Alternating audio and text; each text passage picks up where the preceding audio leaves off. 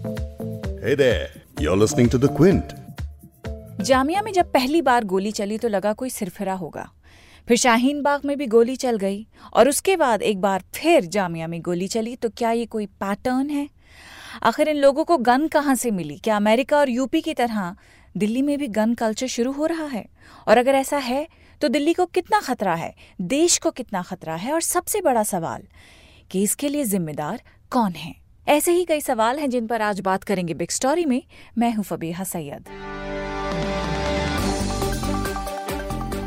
Quint Hindi पर आप सुन रहे हैं बिग स्टोरी पॉडकास्ट इस पॉडकास्ट में इस सब के बारे में जानेंगे। पूर्व डीजीपी उत्तर प्रदेश विक्रम सिंह से कि क्या फायरिंग के इन केसेस की वजह से दिल्ली पुलिस की कमियाँ सामने आ रही हैं?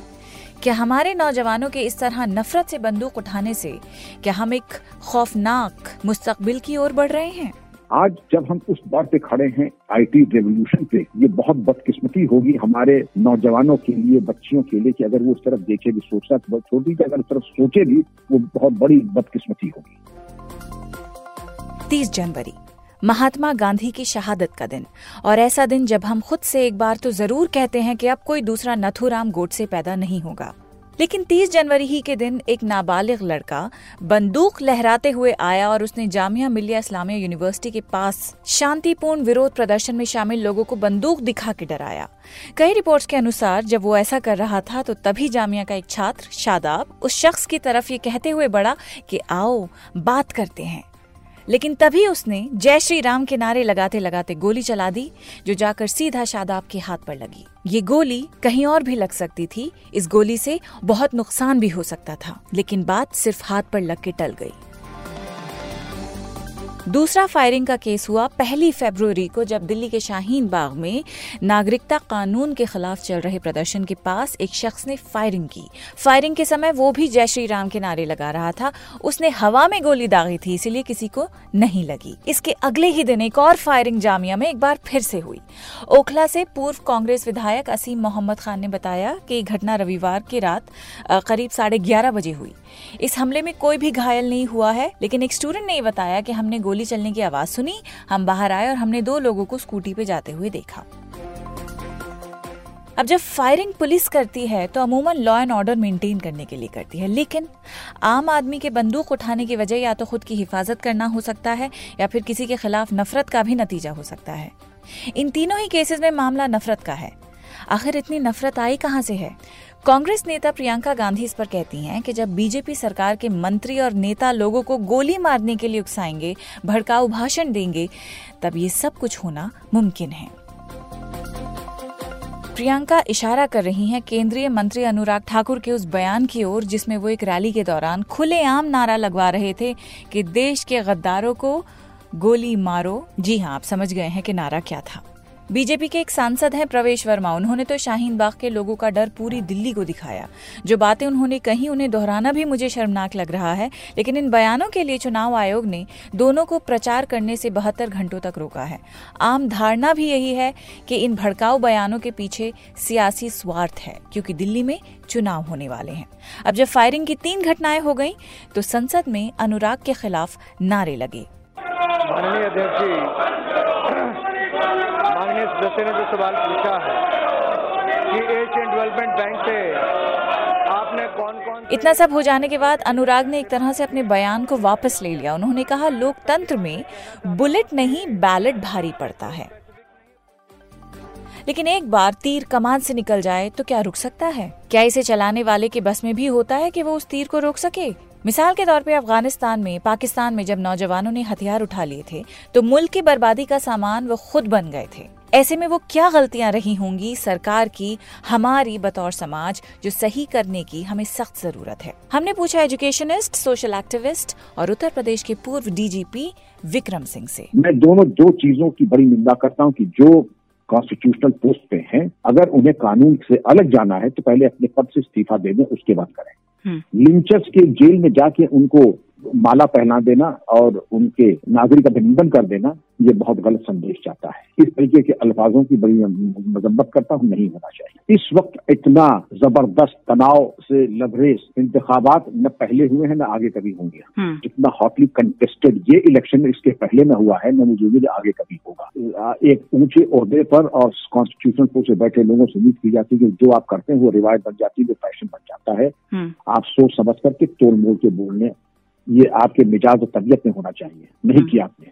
तो फायरिंग भले ही एक नाबालिग ने दूसरे युवक ने की लेकिन ट्रिगर किसी और ने दबाया है और इस पूरे मामले में पुलिस की भूमिका पर भी गंभीर सवाल उठते हैं क्योंकि जामिया में पहली फायरिंग के समय पुलिस वाले हाथ बाँध कर खड़े रहे।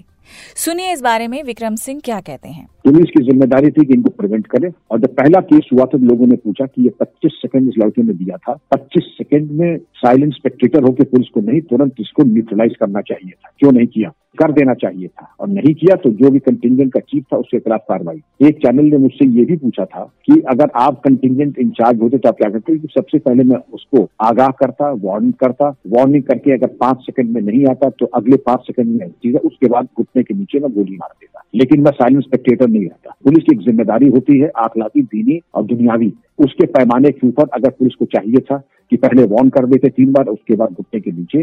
इस नियत से कि वो निष्क्रिय हो जाए हम्म। वो कब्जे में आ जाए। न कि उसका कत्ल कर दे। हम्म, ये तो ज़िम्मेदारी पुलिस की थी ही ये कर देना चाहिए अब सवाल ये भी है कि कौन है जो इन लोगों को गन दे रहा है?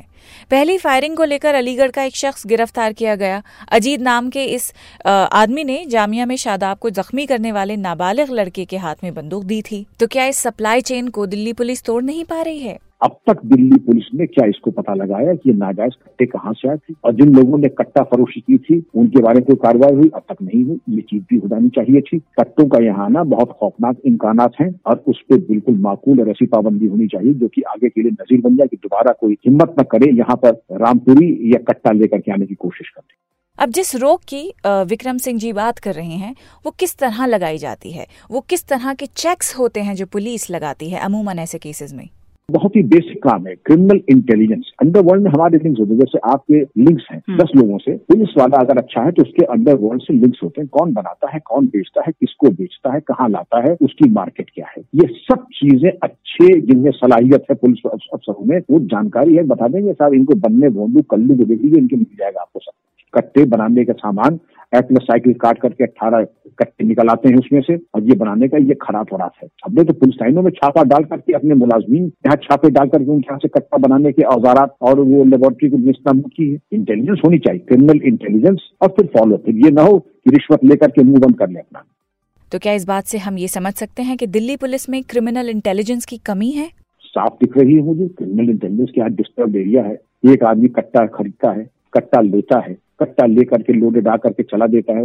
ये तो गोल हो गया हम्म, और गोल तो मैं जिसको सेल्फ गोल करता हूँ जरा और उम्मीद मुझे थी कि इनको कम से कम ना दे। हर आदमी आपको एक एम्बेरसिंग पोजिशन में डालने कम से कम आप ही अपनी एम्बेरसमेंट को दूर करने के लिए इतनी तो क्रिमिनल इंटेलिजेंस होती कि इन लड़कों को न्यूट्रलाइज कर देते आप। हम्म, हम्म, न्यूट्रलाइज तो छोड़ दे बल्कि इसने पच्चीस सेकंड दिया पच्चीस सेकंड में गोली चलाई और जो उसकी चाल और अंदाज गुफ्तगु और जो मिजाज और तबीयत थी वो तो लगता था जैसे कि दिल्ली पुलिस हमारा कुछ कर ही नहीं सकती तो घर का मामला ऐसे कहीं पुलिसिंग होती है।